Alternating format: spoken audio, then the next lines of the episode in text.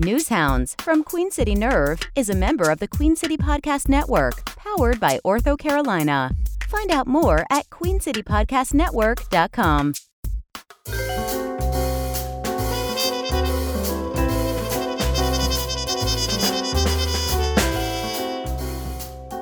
Welcome to Queen City Nerves Newshounds Podcast, episode 17. We are back in the Advent Co-working Podcast studio. As always, I am joined by my co-host Justin LaFrancois. Brought some booze for us today, as long as as well as our guests. But we'll start with Justin. What are we drinking on the spirit side of things? One of my favorite cocktails, I call it straight bourbon. Uh, it's just Doc Porter's bourbon in a glass. Nice. I remember when you were bartending telling me that whenever somebody asks you what your favorite cocktail is, you just pour them some bourbon. Mm, Yeah. Yeah. What, what What do you like to drink? Oh man, I used to hate those questions so much. I miss them so much. Well, what do you recommend? Order a fucking drink. And today we have a special guest, longtime friend of mine, and, and perfect, uh, perfect person to join us on a Newshounds podcast. It is the co-founder, co-owner of Salud Beer Shop, Salud Cerveceria. What's the name of the kitchen? Just Salud. Yeah, we don't need another name. I got you. and it is Jason Glunt. What's going on, Jason? How you doing? How's everyone doing today? Pretty good, man. You brought some of your own beer to uh, to share with us today. Tell us about what we're what we got here. Yes, we brought uh, two different cans. We have the Mr. Spas Premium Kveik. Um, this is uh, Delicious. really easy drinking Pilsner malt Saaz hops, brewed just like a lager, except for use a Kveik ale yeast, which is a ancient Norwegian yeast. Uh, ferments really fast and at a higher temperature, so it gives it a little different, little different mouthfeel, a little different flavor. And then we have the Cutlass Helles Lager, which is a traditional German Helles Lager. Both like super easy drinking, especially in the hot weather. That's what's up. That's what I got right here. Um, and tell me a little bit about this can design. Yeah, so um, our artist is uh, Lisa Correa. She's um, based out of Atlanta. Uh, art addict on Instagram. A R R R T addict on nice. Instagram, and uh, we actually met her at a beer fest. We were pouring our beer in Atlanta. It was a uh, female and like minority-owned beer fest, um, focused beer fest, and my wife Darylyn was on the panel there, and we got to pour some of our beer, and she had some really nice art. She had some Andre 3000 pieces and some other stuff that caught my eye, and we just kind of connected, and the colors that she uses and everything really feels perfect for Yeah. our brand. So we love, Love it. And uh, we're just basically canning all of our beers now because we can't. No point in kegging. Right, Beer. exactly.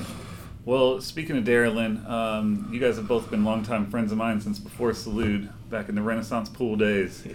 Um, but congratulations to her, who's at home right now, but she's expecting.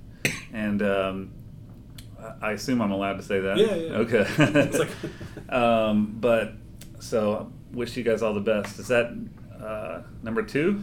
Number two for uh, number three for me. Number two for her. Right. So I actually have a, a 18 year old daughter as well. Mm-hmm. She lives down in the Ballantyne area. Right. Uh, she's actually graduating this year. So Oh, nice. Well, And, uh, congrats to her as well. as she graduates, I have another kid. So it's perfect. Right. um, and another congratulations to you as well, because just last month, I believe, maybe late March or early April, for the second year in a row, Salud Beer Shop won Reader's Pick from USA Today for Best Beer Shop in the country. Yeah, it was crazy. Right. Even um, being nominated. So you get nominated. Um, I believe we were nominated three years ago the first time. I think we came in fifth or something like that the first time out of like 20 places. And we were nominated by a beer writer named Ale Sharpton. And he's based out of Atlanta too. So it's, it was really. It was really cool to be nominated by somebody who's just not your buddy that lives on the street or something like that. Somebody that lives in a whole different city, you know, three, four hours away. And uh, it was out of the blue, man. Then last year, we just we really hyped it up and we won and then to do it two years in a row felt really good it gave us like a little ray of ray of hope and good vibes because it i mean it came out like the week that all the covid stuff started so we were Right.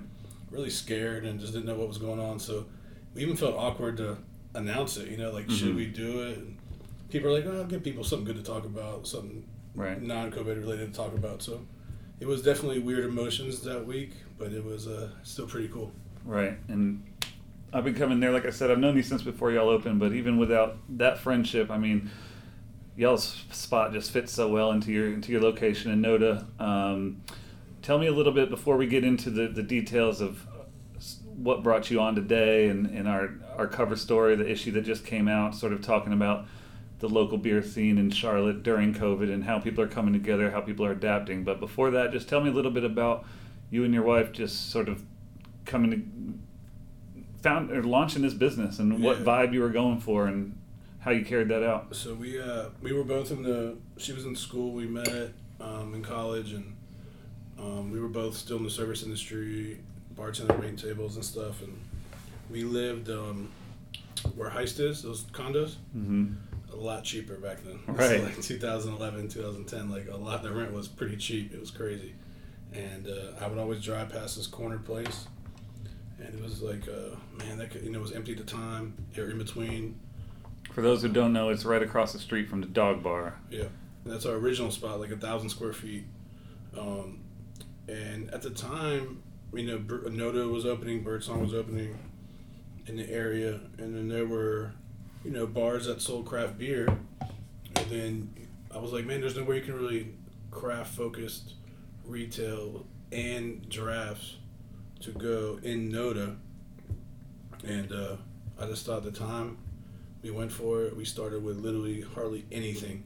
We bootstrapped it like it's crazy how we got it started. It was, Right. If we couldn't do that now, there's no way. People are just you need way too much money now to open. Um, but it was early 2012, which seems like a whole nother life. Right. Um, Does that do you say that because of the rent spaces for any sort of retail, or because beer is so popular that everybody's trying to do it, or what Yeah. makes you say that you couldn't do it now? Uh, a little bit of both. I mean, the rent obviously now, just the entry to market is so much higher. Um, and just back then, there was only so much beer. You know, you were kind of into just educating people on everything. Where now people come in, they already know every single beer.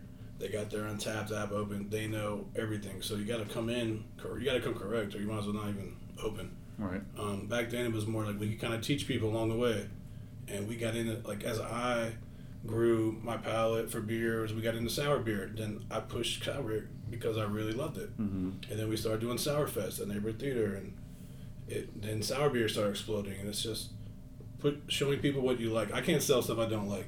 You know, Mhm. don't, I'm not gonna BS you and be like, "Oh, this is great," and it tastes like Right. not good, you know. So um, I just kind of go off my palate and I keep up with what people are drinking and I try to go from there. And we've done it since 2012, which is crazy. Right. It's crazy.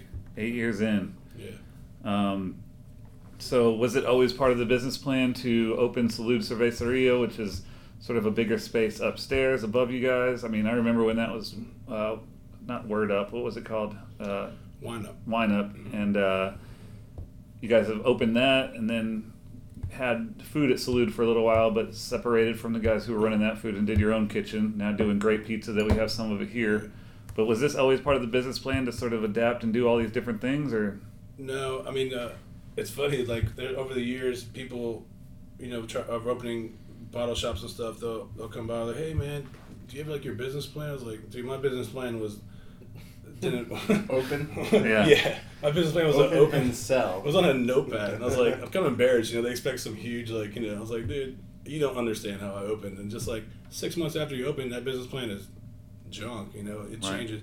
I mean, we had no plans to do anything. I just wanted to pay my bills and make a decent living and kind of run my own thing. Um, and it just, as opportunities arose, spaces came available, we just took them over. Um, the the brewery thing wasn't something that was like we got to do it but I could see it changing where the tap rooms were getting so popular that they would take all of our business away. Mm-hmm. You know, so if we could offer our own beer, plus have other people's beer to sell retail wise, it could kind of all be a one stop shop, Right. and we could become part of that brewery kind of tour brewery area of Noda. You know, so Right. that was kind of strategic, but it just the upstairs came available. You know, and we took advantage of it. I wasn't like openly like looking for a huge brewery or anything Right. but it just came opportunity. We, we took it.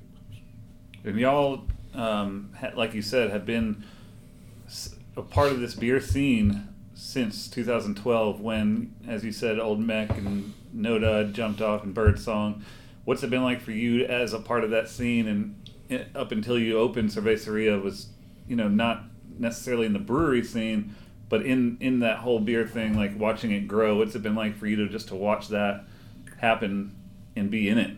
Yeah, it's been it's been great. I mean, it's it's insane. You go to I've been to Denver a few years at GABF, and you would see like the crew from NoDa out there, and then they would win an award. You'd be like super pumped for like, oh Mhm. Charlotte, you know, or North Carolina, all the North Carolina breweries that won awards, um, and just seeing that we could take this to across the country, and people respected our beer and respected our our beer scene, was really cool to see grow. I mean, because we, like I said, when we opened, there was, you know, NoDa Birdsong gonna be.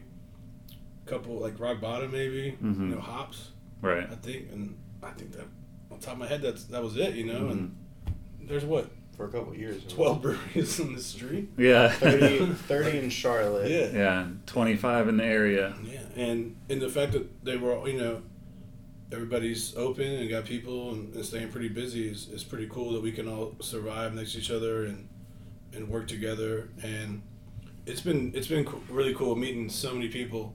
And I'm like, dude, I remember when you were talking about opening your brewery, and Mhm. you know, and three years later, here they go, and um, even Ben um, for Divine Barrel, he he was um, working for Tenth and Blake, which is like a craft beer company, part of Miller, and then he was like, I'm gonna go open my brewery, and he came and helped us out and worked in the shop a few shifts a week while he was getting the brewery started. So What was his? And then what did he open? uh, Divine Divine Barrel. Divine Barrel. So it's pretty cool to see somebody have like a really a, a great brewery down the street from us, and it's Mhm. like, man, he, he worked there for a little bit while I got it going, and you know we all know each other and we know each other's story. And, Right. And we've seen a couple close over the last year or two. Um, and I know a lot of people on social media like to always, especially folks who just like hate on the beer scene hardcore, just like, oh, another brewery opening, this and that. And then you see a couple close, um, which in the last, I want to say, year and a half, it was um, maybe even just a year.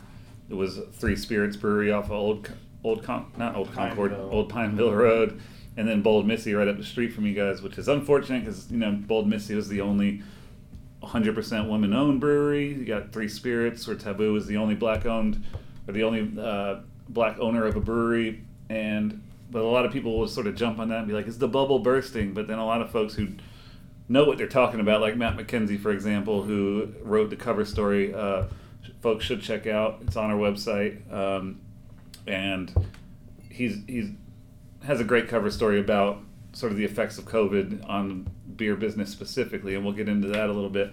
But he's always been the one on social media to stand up and say, you know, this is the same as any restaurant industry or this and that, Yeah. where it's not necessarily a bubble is going to burst anytime soon because that demand is still high.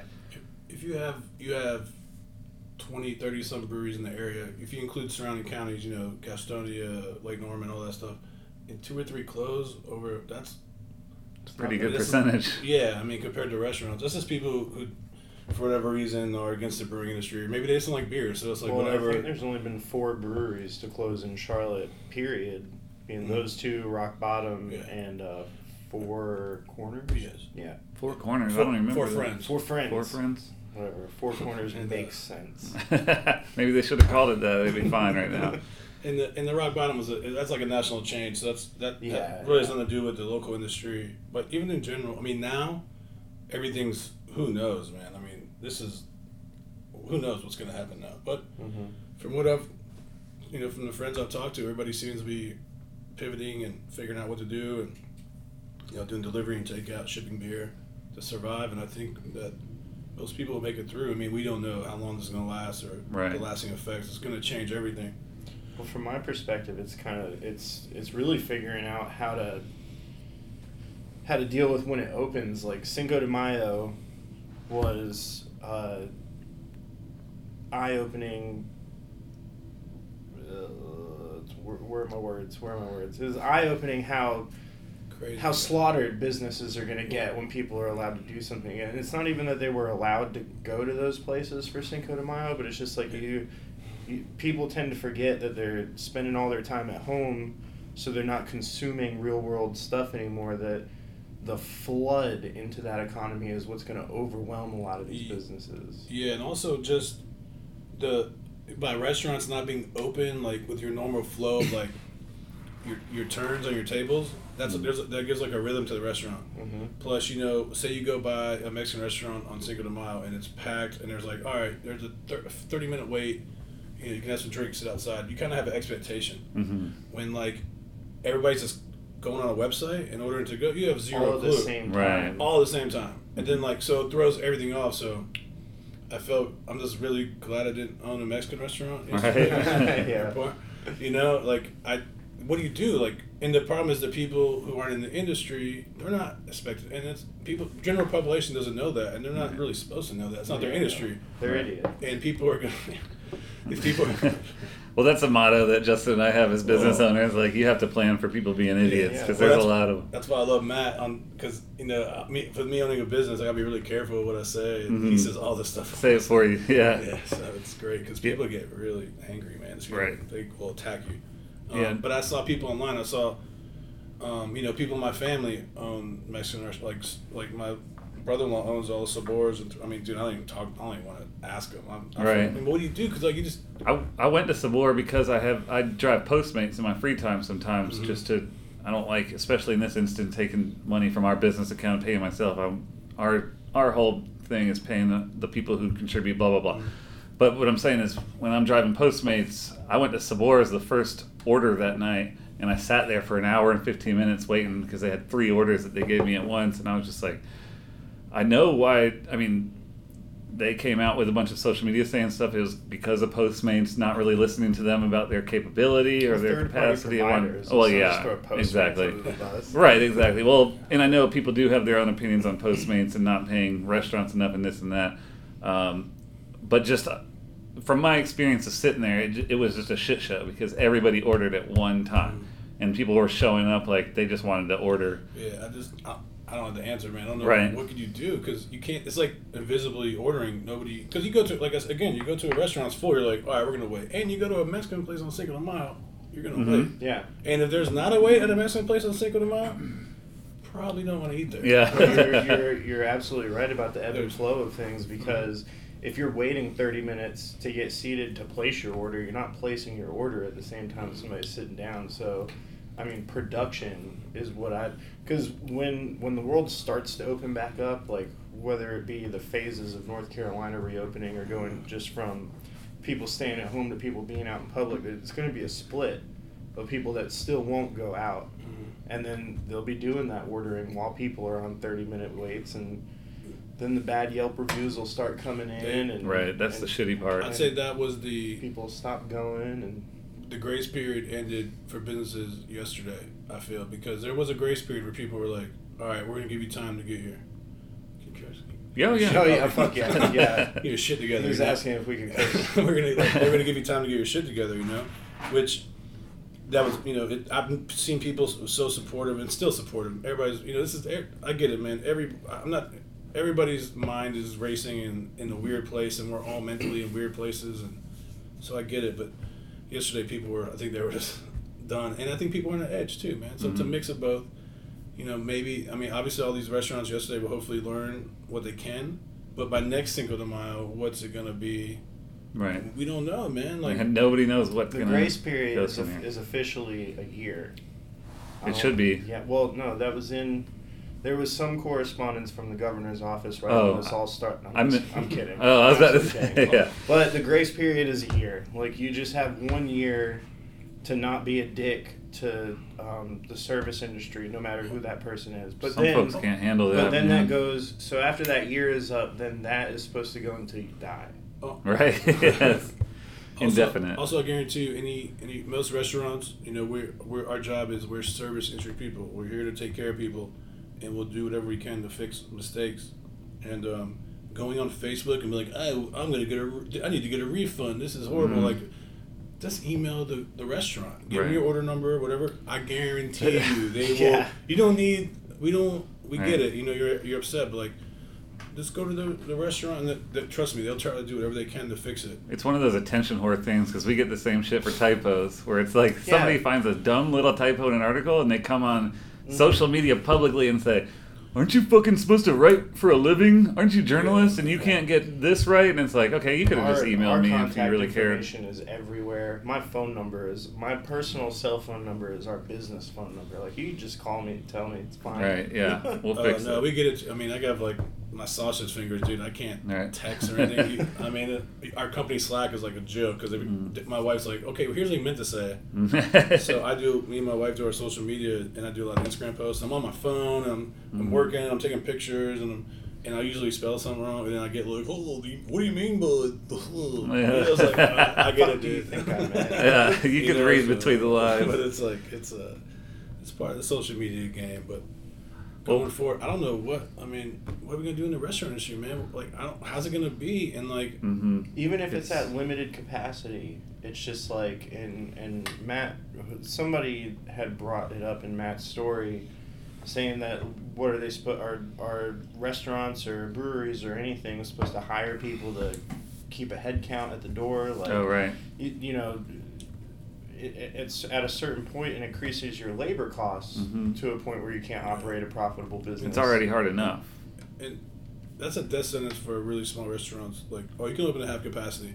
It's like cool, man. Outback's cool with that, you know, Cheesecake Factory, whatever. But like, what about the great like Vietnamese spot on Central Avenue or the Mhm. Thai place or wherever? And you know, it's just family run and really small, and they maybe, you know, the small places probably got shut out of a lot of the PPP stuff because you know they don't have some great relationship with their banker or whatever, Right. you know, and like mm-hmm. because Look at Lang Van. Like, yeah, they don't necessarily have the best ways of communicating with whomever they need to get in touch with for a PPP loan. Yeah. But they're a Charlotte favorite. That doesn't necessarily mean that's gonna that's not gonna get them through. I mean, are we gonna get through this and everybody's got to either like Outback or Chili? Ugh, Dude, God, dude. like, But- you know, That's the fucking worst thought in my head. I love chili. he also he also loves Nickelback. So um, you know, so it's it's it's scary, man. And then like you're gonna go out and like your server's wearing gloves and mask. Like that's not gonna freak. I don't out. like that. It's I don't gonna like freak that people. Your kids, because- your kids are gonna get freaked out. Like, oh yeah. Gonna, Aside from that, uh, it's just like gloves and shit. That it's dirty. It's Yeah. dirty just like your hands are. right, gloves protect you when you take the gloves off. Yeah. But they- if you're just keep wearing your gloves, you're spreading stuff around the same. I wear gloves. Uh, I had like six gloves at one point when Can this you started, pass me that bourbon? and I would uh, Are you? Do you want some? Uh. I would put some on. I would put the gloves on. I would put one on at a time and do the uh, getting gas, and then I'd throw it out when I'm done, and that would be the best use for it. But if you just wear a glove around everywhere, you're not. You're just doing the same thing as skin. Um, so tell us a little bit, uh, just for some shameless plugging, um, we can fit in here as to what you guys are doing. I know my dad lives all the way up North Charlotte. Has been ordering beer from you guys. You guys do drive delivery and Yes. carry out. Just tell us a little bit about how you guys have pivoted. your dad loves PBR and notice True Grit Yeah. IPA every week. it's consistent. And uh, He's think- listening to this too. Right. and uh, but no, we we so I mean we all had to do this. Every brewery, every restaurant in Charlotte, in the country, in the world, shit, we all had to do this. You know, in 24 hours, we're trying to figure out how to change our business, and we go through. Luckily, we we've been using Square since we opened, and they have a online store platform, and they were actually really quick to add features for everybody. I Um, heard that they were the first to yeah, start man, it, it's been great. I mean, I literally had to put every item of inventory. Oh, you know, yeah. over 300, you know. and- Y'all have a lot of beer. yeah, but we got a system down now, and if we're within a 10 mile radius, we can deliver um, or curbside or pickup. You can just order online now. It's great. And I'd say 75% of orders are online. Mhm. And I'll wake up and we'll have like 15 orders. People are ordering beer at like 3 a.m., you know? Right. and, uh, when you want, when you run out, Yeah. Yeah. it. It's like, damn, this is not coming tonight. Well, so uh, Resident Culture uh, started doing pop-ups Mhm. around town, um, and they say that that's been that's been working pretty well for them. If you consider, yeah. We've thought about it, but we don't. We we're a smaller brewery, so we can, we don't have much to.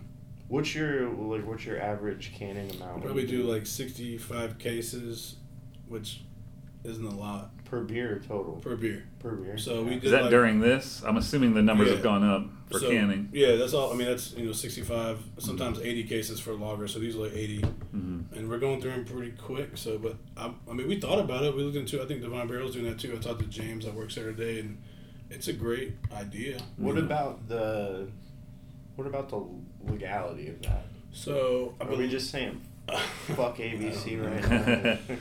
He's not I'm on the record. Well, yeah, no. Nobody, nobody on the record is, but But um, I don't know. I think if you have a special event permit, which we have, most breweries have. If you're at a festival, you have a special event well, permit. yeah, yeah. And like, you, as long as you have like some kind of physical address, and I think the proceeds have to go to something.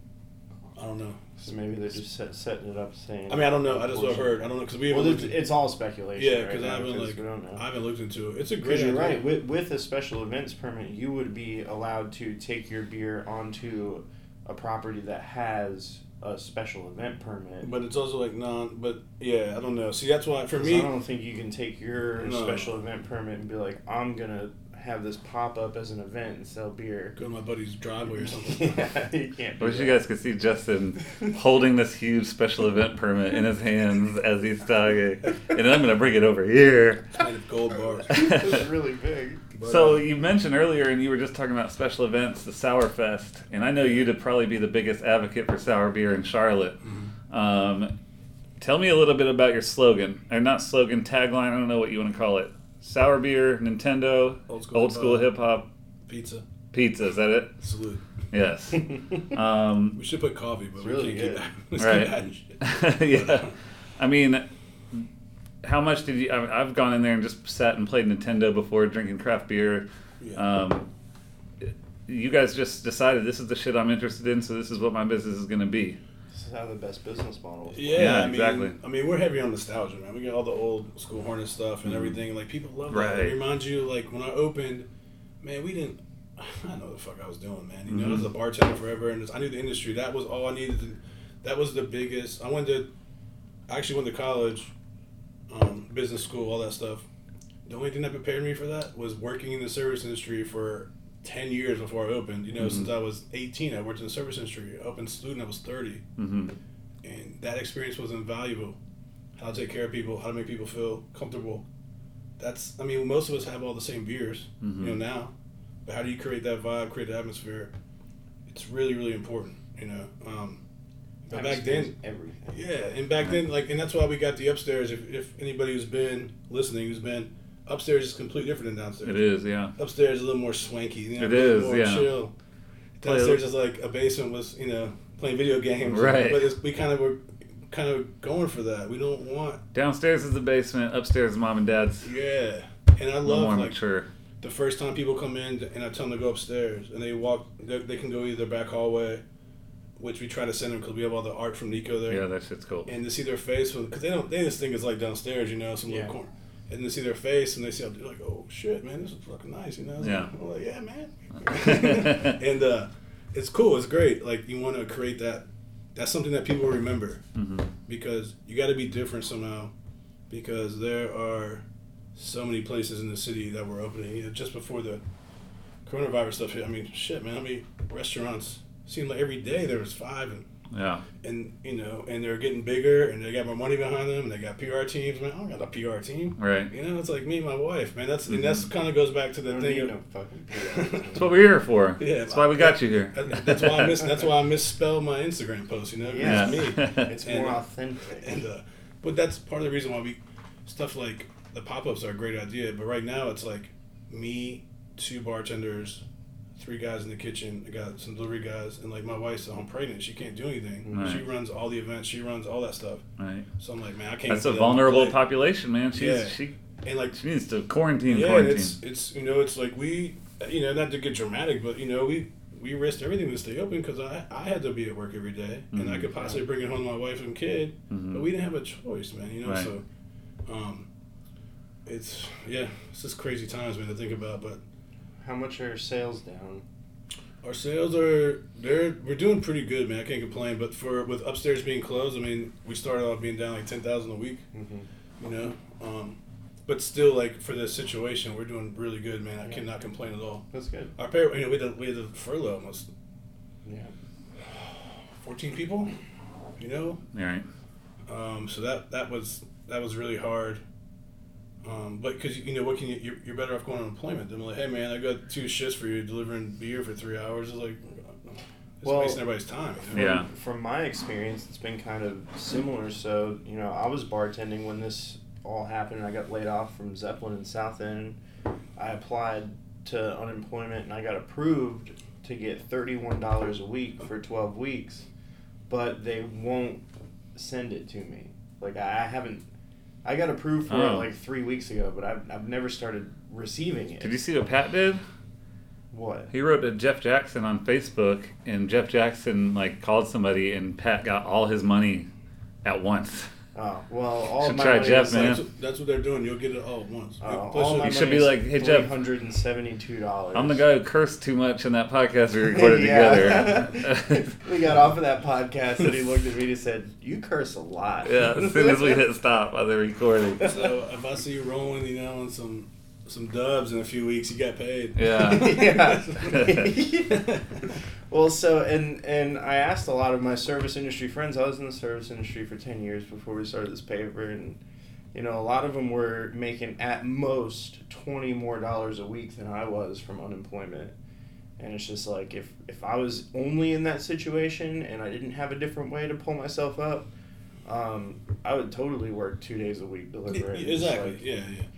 And that's why those speculations on people thinking that their employees are going to make more from unemployment because of that $600 stimulus add-on they were supposed to do for No, that's rare. like- that's like some of your management type people or some of your, you know, and and it's become like, of course, it's become some like political thing. Which man, this is about helping people, man. Like, I don't care about your political party and all that bullshit, man. Just like, let's help people. People need help right now. We need. Mhm. Right. This is like the Great Depression, World War II, like stuff that once in a lifetime thing that we're gonna have to really figure this out because once we this literally just landed in a history book yeah, because. Right. like once this unemployment stuff ends, like I don't know how many people I can bring back at once. Mhm. If you're telling me you can have 25 people here from three to five, and they each gotta, you know, like Right. have um, gloves on, and you gotta take them off, you know, like Salud, Salud is closed quarters, man. yeah, you know, and I like it. yeah, you know, like so I don't, you know, like when do we open upstairs? When is it worth it for me to open up and like have employees there and make money and like yeah because you have and to be safe and like because right now I'm right now I just in people's heads it's like they're over it hmm and everybody's over it. And I see people, I see every day. I'm out there. People, more cars. People are more careless, and people are just like whatever. People are driving weird as shit, man. And I love like that You- people are just over it in they, their heads, I think in their minds over because it, like, yeah. it- dude, it's like every day. This is like Groundhog Day. Mhm. Like legit. it this is. Groundhog We were Day. just talking about that the other night. The night. news is the same bullshit every day, and it's just like bad news, and like Numbers the cases aren't high. going down, and Yeah. everybody and what, what so what happens in a month? And like I get two people that get sick. Do we have to close for two weeks? probably Yeah, then what happens then? Where's the the stimulus? county or the state will come Right. in and say if you have an employee that tested positive you'll probably have to So- shut down Well, listen, this is a perfect segue into the second half of our podcast because that's what we're going to talk about a little bit. So let's take a little bit of a break here for a second, here from Queen City Podcast Network in North Carolina, and we'll be right back to continue this chat. whatever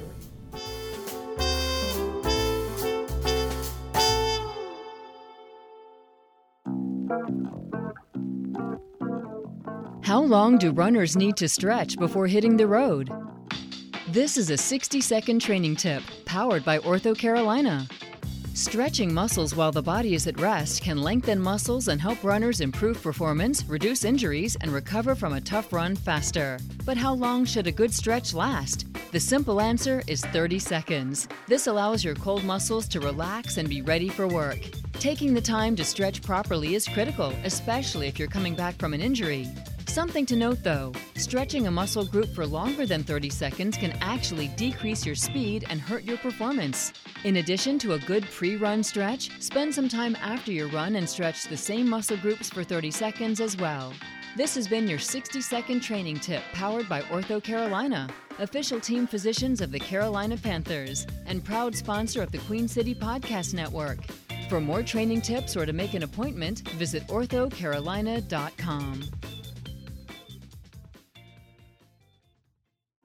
There are everyday actions to help prevent the spread of respiratory diseases. Wash your hands. Avoid close contact with people who are sick. Avoid touching your eyes, nose, and mouth. Stay home when you are sick. Cover your cough or sneeze. Clean and disinfect frequently touched objects with household cleaning spray.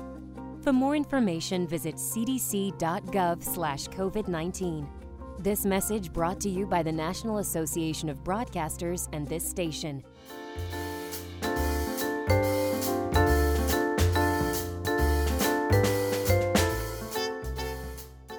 And we're back on episode 17 of Queen City Nerve's News Hounds podcast. I'm going to jump right back into it because we're in mid conversation here uh, about what's coming next.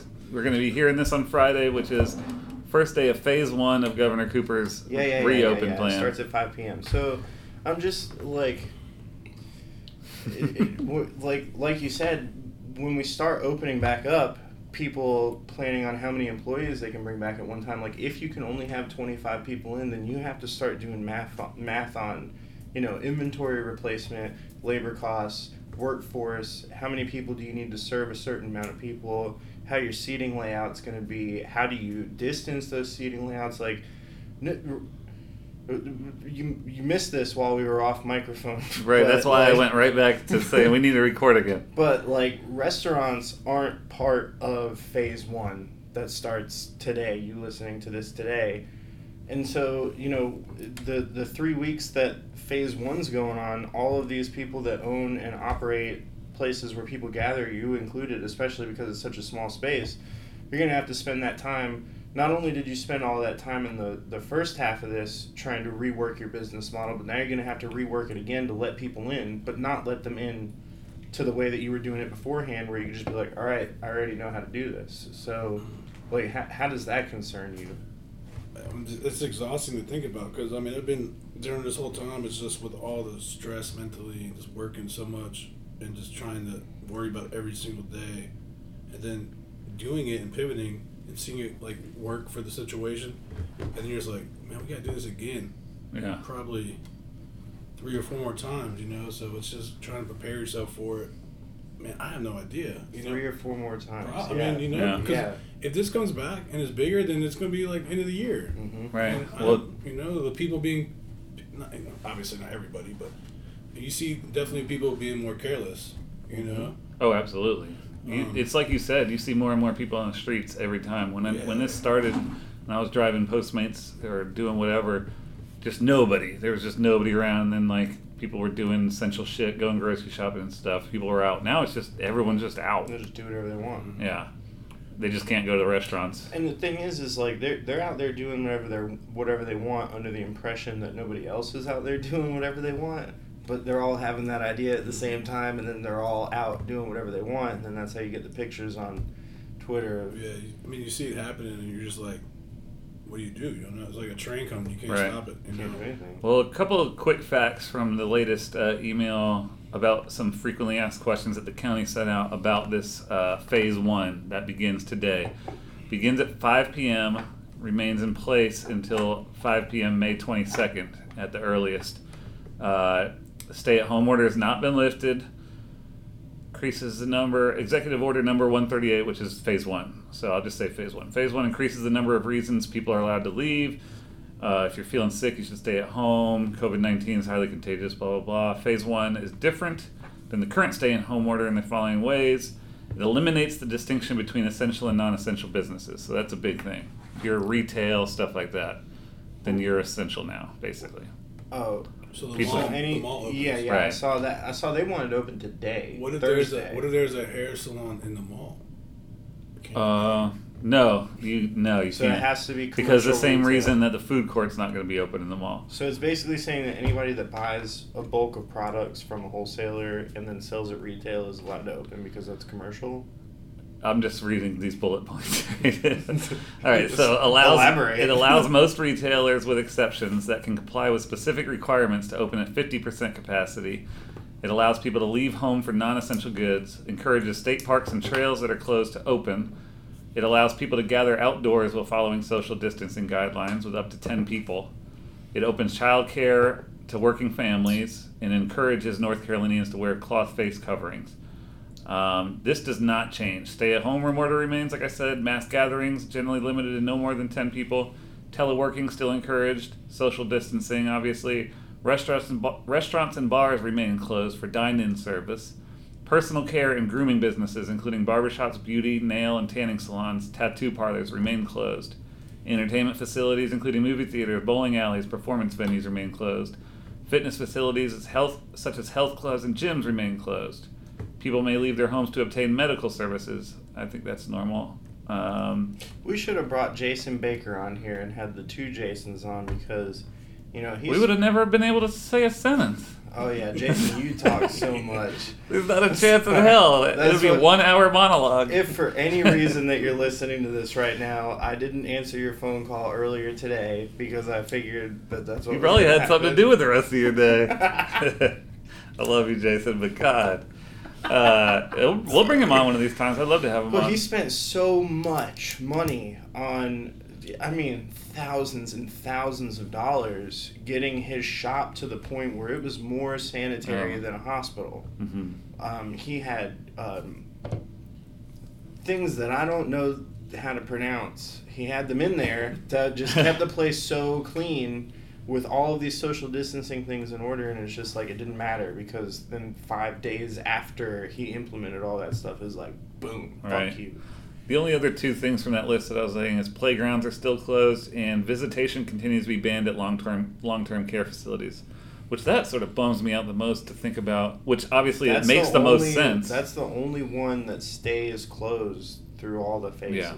that makes the most sense, but it's also just like God. That's what keeps some of these people alive is seeing their family Well, so and not remember just when I was sitting in there. the parking lot and I got out of the car and then I was like, "Damn, this is super long." And you thought I was reading something else. So I was reading a story on Charlotte Five about this lady who went to a coffee shop. I can't remember the name of the coffee shop, but she tried to open the door and it was locked. But she saw two women in there behind the counter. She knocked on the door. They came and opened the door and they were visibly crying. So she asked what was going on. You, you heard about that? Yeah. and uh, the the two that were working at the coffee shop it's family owned operated so it was mother daughter. Uh, the mother's father had just died. Oh, okay sorry. He that was a misunderstanding. He did not die. It's just that her uh, Greek or Russian accent I can't remember what was so strong that she misused some words so he didn't die but he's in hospice in the hospital and they had just gotten off the phone and they were so sad because they like he has to die alone. Right. Yeah, and that was when I wrote that story a month ago about uh, a nurse here at Atrium who was uh, sort of uh, complaining has a negative stigma, but speaking out, I guess, about the lack of PPE at her hospital, she was saying that she didn't really think nobody was everyone, all the nurses and medic, the folks who weren't experts were just taking it as less. Not as seriously the same way we all were until the time when they shut off visitation for folks who were clearly on their deathbeds Yeah. and like their family couldn't come say their goodbyes, which is a pretty normal thing in hospitals, and that's We scary to think about. We all die alone. Yeah, but you can die. That's let's not get existential here because you can still be surrounded by your loved ones. It's also just about like I have respect for the fellow people, man. I went to Right. You know I live on the east side over by Eastland, hmm and um, you drop in the food line over there. There's a lot of older people. Everybody in there's wearing masks and stuff. I had to go to the other side of par- part of town. Maybe younger people live at. Went to a Harris Teeter. Whiter people. Whiter and younger. yeah. I mean, and there's some old people in there shopping and stuff like that. Right. Ninety percent of the people in there literally had nothing on, and they're like all up in your face. I'm Right. like, my man, like, Yeah, you need to go. like, Like, I'm glad that you're like buff and like you know you're invincible and you're you know, but like the old lady next to you might not be. that's the thing that people don't understand about Fucking masks. dude almost touched me at the gas station when I was on my way here. I put up a tweet that said, "When am I, when am I allowed to start punching people who are less than six feet away from me?" Like, as soon as you get a six foot wingspan. uh, I think that's what I got. um, no, but that's what people don't understand about masks is that you're not wearing it because you're scared of, uh, or or because you think you're going to catch it, and if you feel confident you're not going to catch it, um, then you don't have to wear one. Like that's bullshit. More often than not, you're gonna be asymptomatic. Yeah, and you're going to be the carrier who might give it off to someone else because And you're then not wearing a gonna mask. Go, and you you're gonna go from carrier to asshole. Right. And that's not an adjective. That's not an adjective transition. well, that's why a lot of the Yeah. NBA players, man, they they like oh, A lot of what? NBA like Oh, yeah. like ten dudes and this team got and nobody everybody's completely fine because Right. they're, they're in shape, they're young, they're working out every day. Right. Um, so it's just man, it's, But it's a- also at random. There's been Olympic. I mean, I understand the absolute stats show that um, I think every person who's died so far in Mecklenburg County, at least as of last Friday, I haven't checked if this is still up to date this week, but uh, as of last week, every single person who died was over 50 and um, ex- had underlying health conditions. Now, that's not to say that those people don't need protection. First of all, that's the biggest thing. I hate the fact that I can't, you know, as Justin knows, because he attends every week, that I go to brunch with my parents every single week before this happened. Oh, and I'm missing my parents time? so damn much. And like Mother's Day is coming up on Sunday. I've always been a mama's boy. Uh, I know my dad listens to every one of these podcasts. I love you too and miss you too. Missed his birthday as well.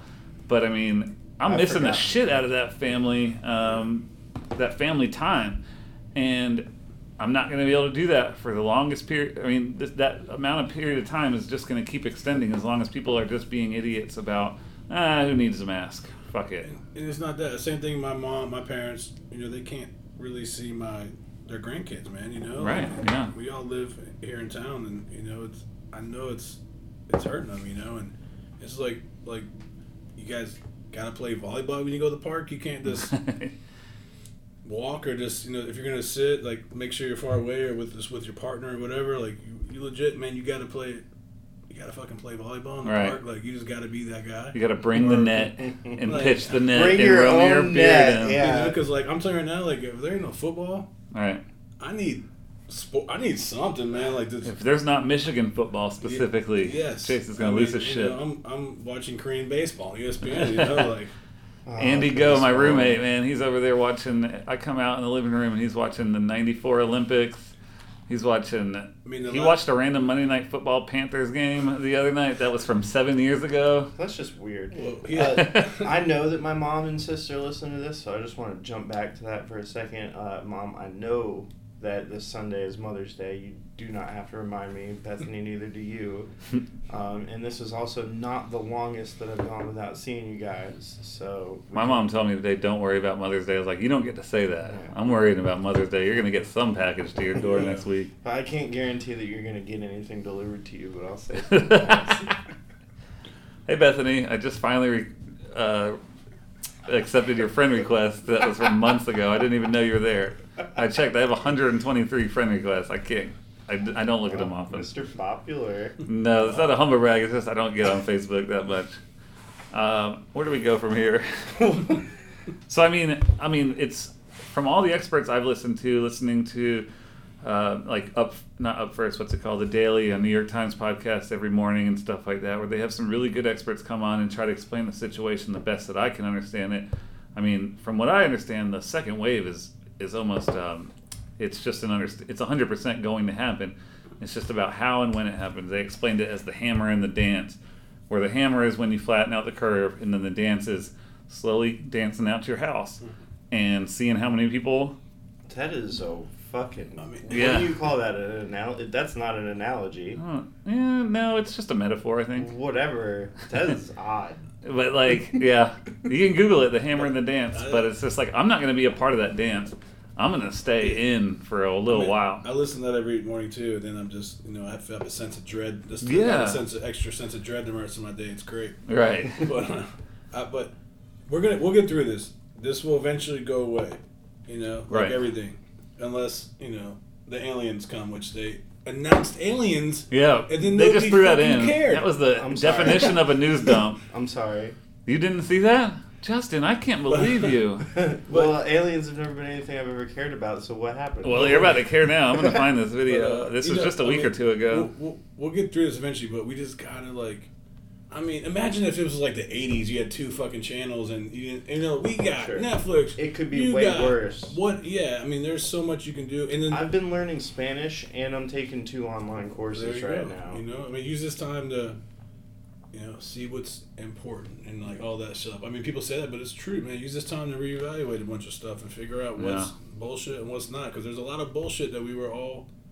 This is like a reset. Let's try to use some kind of positivity from it, but we gotta like let it happen and not just bring it on. Because it's, I'm telling you, that's the thing with the restaurants. That's why I said it's going to be three or four more times, Yeah. and the and you can't expect the government to just keep throwing billions of dollars at it and like bailing people out because it's not going to happen. They could. Be All right, here's But they won't. here's a video that the government released and confirmed. You guys, you guys keep talking. And, uh, and then literally it's like nobody cared. Right. it's like cool. And they were like, well, the thing is, those videos have been seen, For and there while, have they're been pretty old. there have been Air Force But for veterans them who to have be- said, like, I saw but for this. them to be like, hey man, we don't know what the fuck this Yeah. is.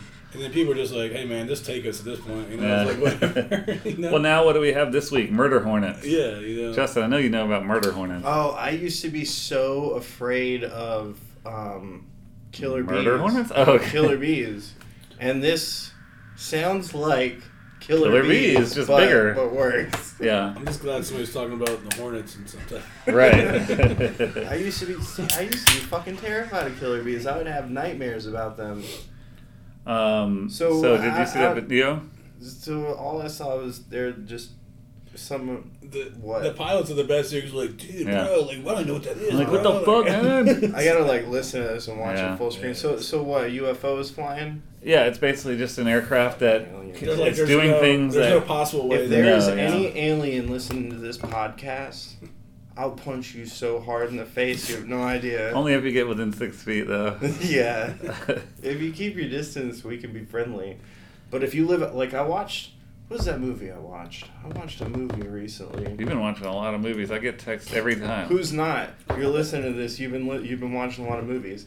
Uh, is these aliens that lived off of water? It, Battle L.A. So it's not a Oh. new movie. It was just an old movie, and they invaded because they wanted our water. Well, if you're an alien, you're listening to this, you want our water. Like, come fucking get it. Yeah, and don't come to the Catawba River you'll be drinking coal ash. And because we're you. because we're all social distancing, this is a good time for an alien invasion because they can't just be dropping bombs, killing thousands of people at one time. Yeah. So we have a better chance for a fight. Well, yeah. Arm up. That's why people are buying guns. I don't even know where to take that conversation. Um, so let's change topics real quick and talk about a little story that I wrote today. I went by What is happening? the. Um, this, this is uh, what happens when we start to get two beers and two bourbons in.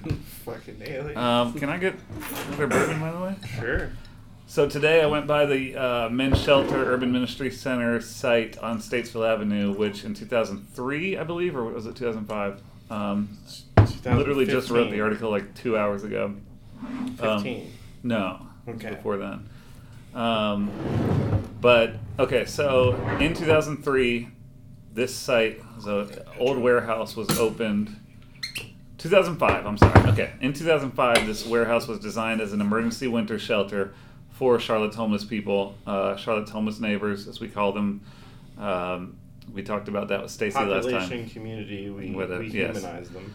Um, and it was just meant to be a place to sort of be an overflow shelter from the one, uh, the men's shelter near Uptown and North Tryon. And as we've all seen, the homeless population has risen dramatically So in the years since. Uh, it's been 15 years since then, but especially in the last five years. And now it is Just in the last three years, those Yeah. percentages Now- are pretty alarming. that emergency shelter is now at full capacity all the time. Uh, it was at 180 beds, 180 people. Uh, at the beginning of this crisis, they brought it down to 132 to achieve social distancing. Excuse me. And now they are kickstarting because of a $1 million donation that came in the last Surprise week. donation. Surprise donation from the Levine Foundation, Howard Levine. Um, he gave a hundred million dollar, whoa, one million dollars to um, the Men's Shelter and Urban Ministry to kickstart the construction of this. So Liz Clasen-Kelly is the CEO of Urban Ministry and Men's Shelter. Told me today that she was just sort of with her staff trying to figure out how are we going to roll out phase one and two of this? How are we going to announce this? How are we going to let people know and, and start this fundraising drive? And then she got the word in the middle of the pandemic that uh, Howard Levine wanted to do this. And now they're just ready, rearing to go. They started construction earlier this week, uh, yesterday actually, being Wednesday. Sorry, you're going to hear this on Friday. And I went by there today, being Thursday. Just say the day. Thursday. From now on, for Yeah. the rest of the for the rest of the life of this podcast, until next just- week. We'll just say the day. Um, but so they started construction, and this is going to be a new facility that is about 15,000 square feet as opposed to the 8,500, so it's almost doubled. Uh, it's going to add a kitchen. It's going to add laundry services. It's going to add a group room for classes, a mobile computer lab, and perhaps even more importantly, the thing Liz was most um, uh, excited about is they're going to have offices there for services, including um, jobs. I wanted to call it job therapy. What is it called? Training. Job train, like just job Transitional, consultation. transitional services. yes, exactly. Maybe practicing for interviews. Yeah. right, stuff like that. Exactly. And um, which is incredible because all of that is generally off-site. Right. Even at the, even at the, even at the even at the urban other ministry, one, the yeah, North Tryon, yeah, it's also off-site there. urban right? ministry has some uh, services like that. So How that big is the urban offsite. ministry? Did you Urban- dive into that one? What's the didn't- square feet of that I don't know one? the square feet of that one, but they have a a. terrible Uh, reporter. it's in my it's in my last story. It's in one of the fucking thousand stories that I read. Uh, you can't hit me this this far into the podcast with any sort of facts. I don't. I won't remember them. But so this one is was originally planned to do 194 beds. Um, they're going to think they're going to scale that down a little bit because of the. I hate to say this. I know people cringe. The new normal. Uh, they're going to start planning for social distancing, because it's going to open in February of next year. See, but I brought this up on the last podcast, or whenever I brought it up, is that sounds like they're planning for the short term. What about three, four years from now when this Right. isn't a thing anymore? Well, then they can. But the homelessness will still be a problem. well, my worse. my much worse. my assumption is that they're not going to build it so that more people can't be added. well, they're what- just going to space out the beds a little bit more. I know they want to do the, the pods, which gives Right. them more privacy because some people don't want to stay there because they feel you know their Theft privacy is being invaded yeah. or theft or things like that. So I totally get it. it's great, but so they're going from 180 beds, right? Um, well, they had that They at had their current. Four went down full- to full- 132. Uh, yeah, but they Their want to original have- was 194 for this one. See, and that was the thing from the get go that I, I get that they're using that space for the transitional services, which Mhm. is great, but it just isn't like 14, 14 more beds. Right.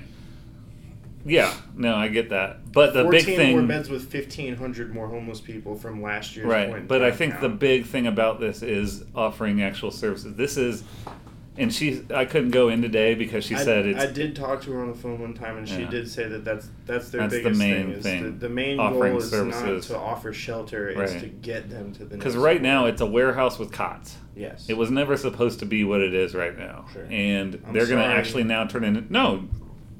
Sorry, I just burped right in the mic.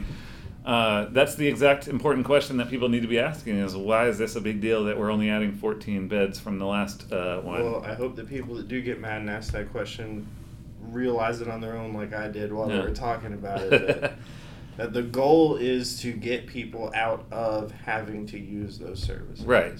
Get more people homes. People are going to live on the streets regardless. Like, one thing that I know Ryan knows and that I've found out recently from doing some reporting on homelessness is a lot of people don't want to go stay in those shelters. They don't feel safe, they don't feel cared for, whether that be their own perception of it or how those shelters are actually handled. I don't know because I've never been in that situation. But what I do know is that whether they live in the shelter or they don't live in the shelter, they want to not be there. Right. They want stability. That's all. That's all they want.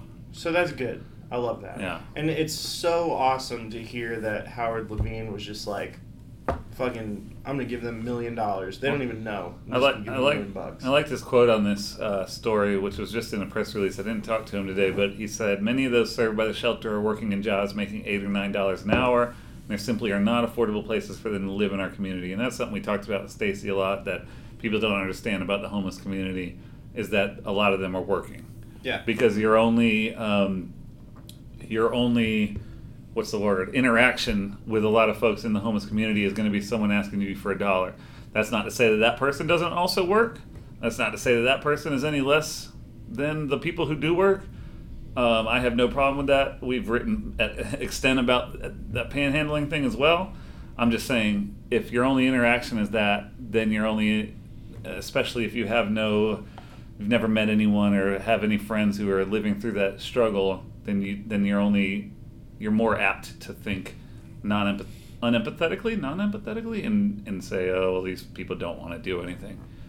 Uh, Jason, how you feel yeah. about our homeless population? I think it's a serious problem. I've, you know, I was, I moved here with my family from the, um, when I was younger, so I was raised here, and man, you hardly ever saw homeless people, you know, and and, and um, I would go, I remember like I think my first year in college, I went to Queens, so I actually stayed here in in um in town for for college, and uh, I went to Atlanta. I was like, holy shit, man! There was just so many homeless people, you know. Right. And now you see it every year. You know, you see more and more and more. You know, you get on the, the light. Oh, here's our brand new light rail that's going through Mm-hmm. NoDa. And you get on the light rail going to the Hornets game, and you look down, and there's all these tents. Mm-hmm. You know, and you're just like, damn, man. You know, like, what can we do? And you feel you just don't have any idea. No, Right. if you live, you know, if you live 30 minutes from the center city area, you don't even see it at all, and you don't even know it's No, a problem. yeah. You know? At all. At all. You get on the freeway and you're yeah you're past Yeah, all Because you survive by being around other people, so Right. they have to be as close to the city as possible. and it's um i mean what do we do you know we we got to figure i don't have the answers obviously but i do see it as Jason, we have brought you on here to solve homelessness. i mean i you know I, I wish after after all this gets figured out and we see where the service industry is i hope that maybe in some way all the breweries or the breweries that come have food have some kind of way to incorporate some job training into well, with us, you know, because there is a. I think Free Range does a great job. There's a. I forgot the name of the. There's a place off Monroe, and it's like a culinary school for like people that were in jail or went through mm-hmm. hard times, and they they place them in restaurants after they finish training. Stuff like that's great because the service industry is a great place for people to just start, and the, people will train you, man. It's a great Right. place to get into entry level. You don't need a college degree and this and that, but Anthony Bourdain used to call it the great Yeah, equalizer in that same sense. you know, after this, how many service industry jobs will be available? Because there'll be there will be less restaurants. Well, that's well, the, there are that's the always scary part. ser- when I was a when I was a GM manager, front of house, back house doesn't matter. Uh, there's always jobs in the service Yeah, industry sure. because keeping cooks. People people see the front of house and their servers and they, Uh, they make a relationship with their bartender and their server, but they don't understand that turnover in the Dude, kitchen. we- Oh yeah. I need somebody to come work we a have Saturday we- night. We, have a great crew right now in the kitchen, but we have a 600 square foot restaurant, and we had a hard time finding people. Like, Right. I mean, mm-hmm. three people. We need, we need three people. It was, you know, it's impossible. And hopefully, after this too, people will, the general population, will not just look at us as like servers or people who serve them. Like the service industry, hopefully, will have a better standing in people's minds, and it always should. It should have anyway. Right. You know, this these are not easy jobs. no, yeah. You got to deal Well, they're with. motherfuckers. Yeah, I mean, it's You look at the way that people suck. You suck. look at the way AOC is treated as a congresswoman now, and you're Oh, just a bartender. No, that's ridiculous. Yeah, it's a That's joke. Like, it's a it's not an easy job. You got to deal with multiple person. Even if you're having a bad day, you can't show it. Right. You can't let out. You know the That's person. Justin's biggest struggle. Bro, we can't sit there and be like, dude, let me tell you about my day. It sucks. They're like, man, fuck you. I'm Yeah, give me a drink. I need to tell you about my bad day. it's supposed to go the other way around, you know. So hopefully, and and obviously, there's much more important. You know, the nurses, the things they're doing are way more important right now. But I hope people do see how important the service industry is, and these are good jobs. These are not just like, oh, I can't get, because like this whole time, I was like, oh, I'm gonna get some corporate job, you know, nine to five. You know, when I was in college, I was playing basketball a little bit. A couple years, I played basketball at Queens. I I'm gonna go work at Nike, man. You know, like 'cause you Yeah. don't know any fucking better. Yeah. You know, like you think that you just show up at Nike and get a job. it's like the know, George and Costanza. then I started, you know, How about managing a baseball team? I watch baseball. You know, like, and then I had a my freshman year in college. I was playing basketball. You know, it's hard, man. You're it's a full time job along with going to school, Mhm. and and then I had a my daughter. I had a kid. My freshman year in college, I was 19 with my, my high school girlfriend, and like I was like, shit, I gotta fucking work, man. So I Mhm. started working at shout out to Carrabba's in South End. That's gone. That was my first Carrabba's. corporate gig, you know, and busting tables. I started out busting tables, Mhm. and you just fucking go from there. I was like, oh, I'm gonna get a corporate job, and then when I was right before I opened Salud, I actually got a corporate job. Mhm. I had to take a Series Seven.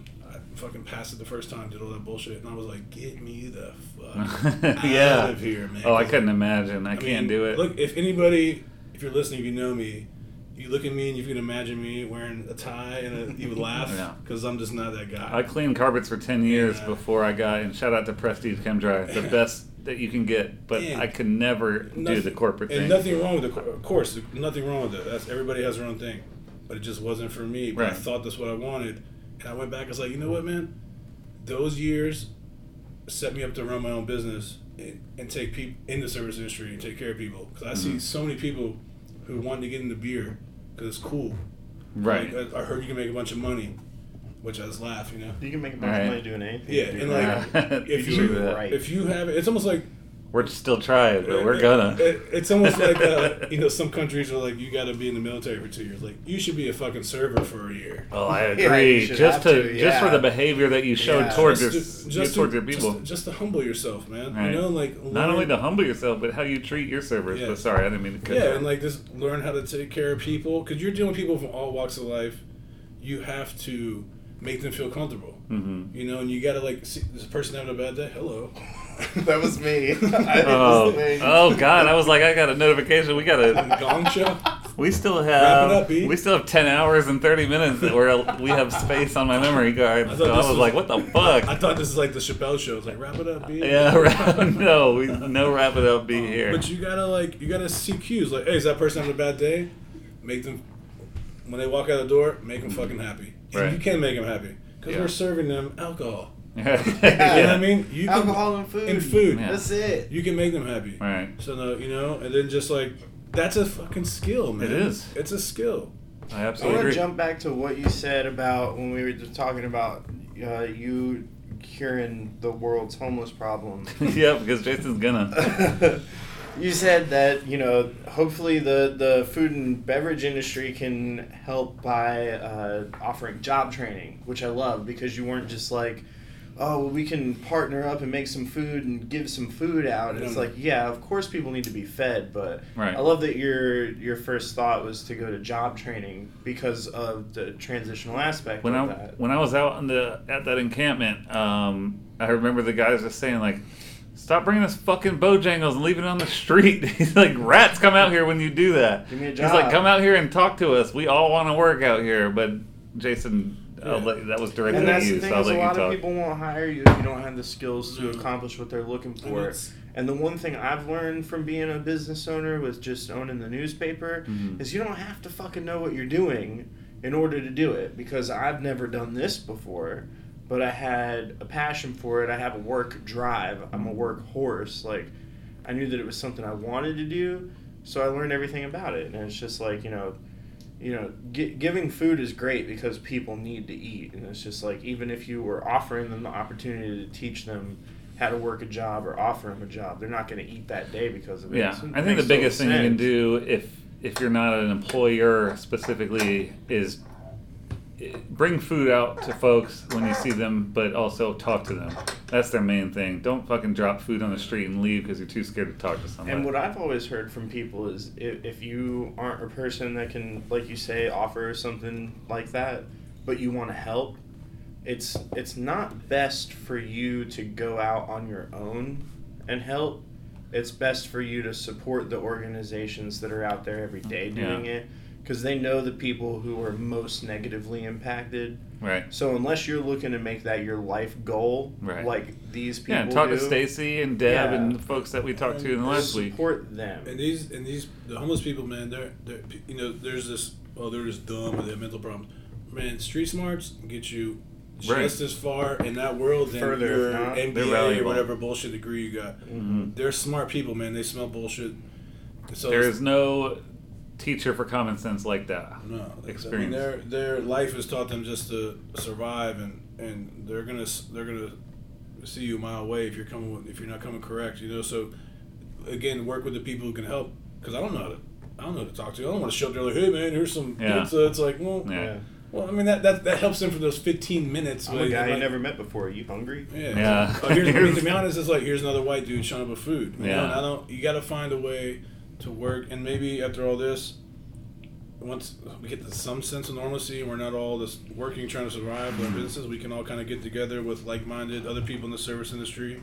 And I have an idea of some people who would already really be down for it. Not Jim Noble. He might he might offer that transitional from prison shit, I'm not. but I'm- he doesn't like gay people. I so fucking fuck him. I fucking hate Jim Noble as a person, but when I was out there doing the um, Block Love Charlotte thing. As soon as we ran out of meals, King's Kitchen rolled up with a huge trailer and just had a bunch of meals. And those people don't care. Totally get it. They're gonna eat yeah, it. th- yeah. So that's fine. Keep doing that, Jim. Yeah, But you're an asshole. I think, well, you um, do that for the for the fucking for the optics. Because Yeah. a lot of times too, and I've heard this from like city council people, like they look at us as like, oh, you're just some gentrifying brewery. I wanted to talk about that more. That's, That's that's ridiculous, bullshit, man. Because I at the end of the day, was a it's, thing.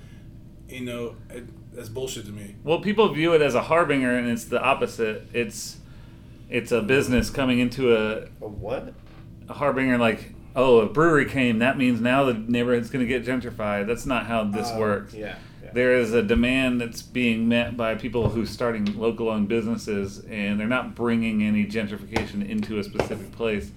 Um, I, I will say what we pride ourselves on as a brewery, and this is ironic because I'm a fat white guy with a beard, right. but you get the, oh, breweries is fat white dudes with beards, which is, I get, Listen, I'm a skinny Which white guy with a beard. I'm glad that I'm not I a get, part of this. But we provide we, we, we pride ourselves on, on being diverse, man. We have a super super diverse crowd for a brewery, Right. man, and we pride Oh, ourselves absolutely. that. And I see it more at other breweries too. I'm starting to see it. You know, um, that's why you know during these times, a lot of people from that speak Spanish or from other countries are kind of getting targeted. So we wanted to make sure when we opened that we really we, we were called Salud Cerveceria. We wanted to, you know, my wife's Dominican. We wanted to Mhm. promote that and not hide Right. from it. You know, like we're we're different, man. We host a Yeah. Latin night. We host and the, these Latin night is jumping. yeah, man. And we get you get it. American people. You get you know Latin American people. What do you get, call the other night? You have another night But with a Noche DJ. Latina, we have the um The other gravitate, which Gravitate, is great, maybe like, that's the one I'm thinking of. House night, Yeah. and like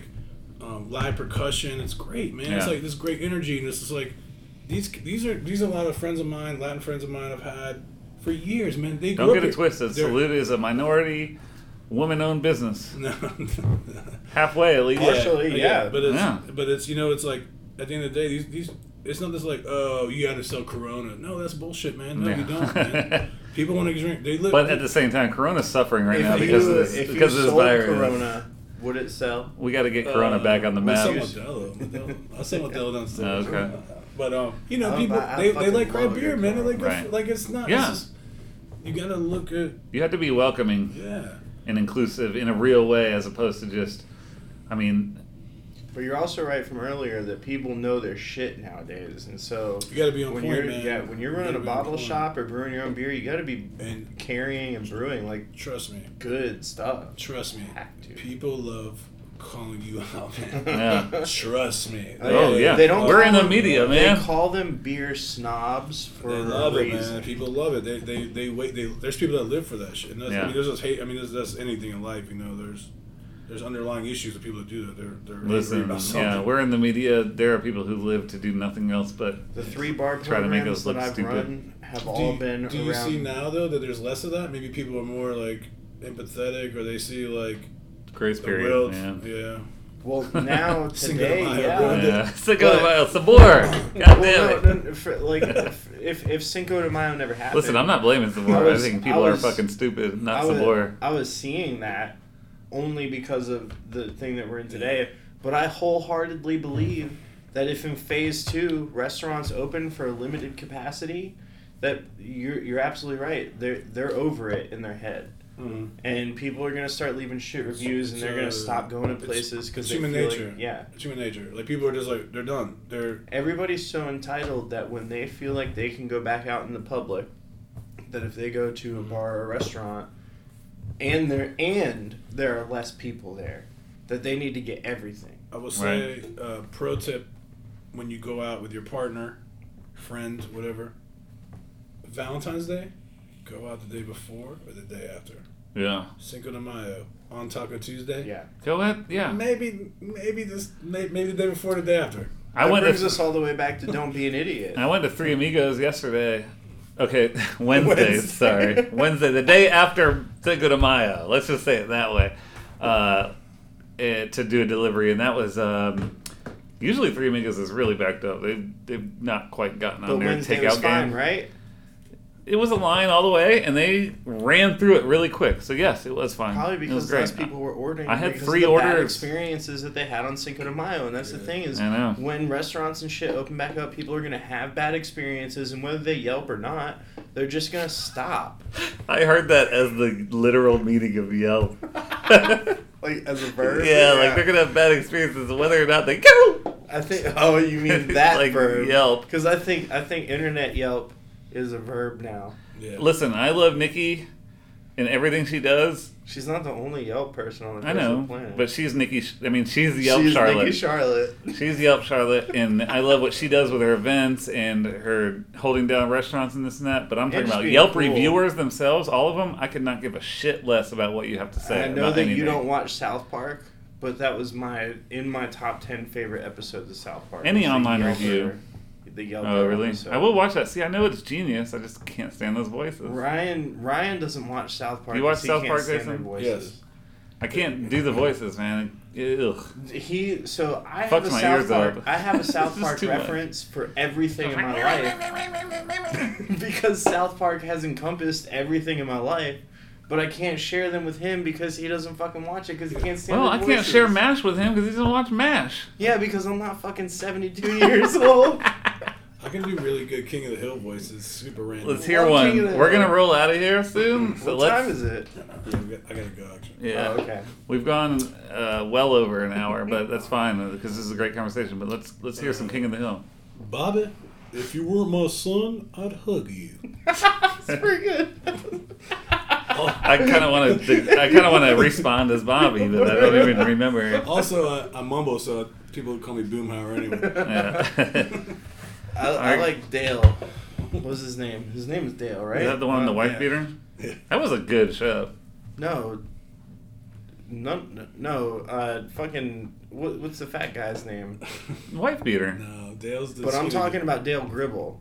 Oh, are you talking about King of the Hill? Still? Yes, pest control guy, the Uh, hot wife, the hot animator. I'm wife. I'm missing. I just remember.